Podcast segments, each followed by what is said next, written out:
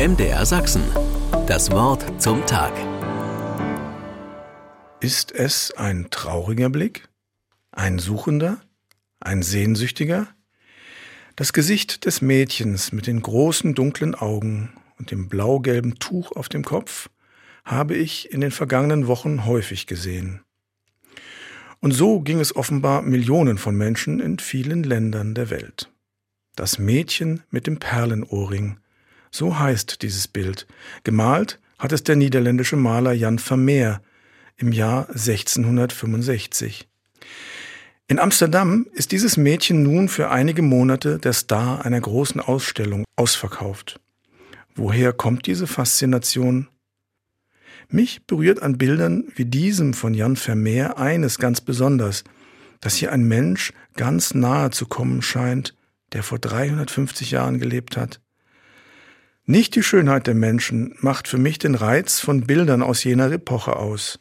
Es ist vor allem dies. Ich sehe Menschen, wie ich sie auch heute überall treffen könnte. Ich sehe Freude und Ärger, Güte und Eitelkeit, Stolz und Verzagtheit. Man sagt ja oft, wir leben in schwierigen Zeiten. Aber hey, vor ein paar Jahrhunderten war das Leben gewiss nicht leichter. Aber die Faszination für Kunst hat noch ganz andere Facetten. Einen ähnlichen Ansturm wie in Amsterdam gab es kürzlich in Frankfurt am Main. Dort wurde eine große Sonderschau mit Bildern von Marc Chagall gezeigt. Auch hier auf Wochen hin ausverkauft. Bei Chagall ist es nicht das pralle Alltagsleben, das fasziniert. Bei Chagall schweben Liebende und Musiker wie Engel durch die Lüfte.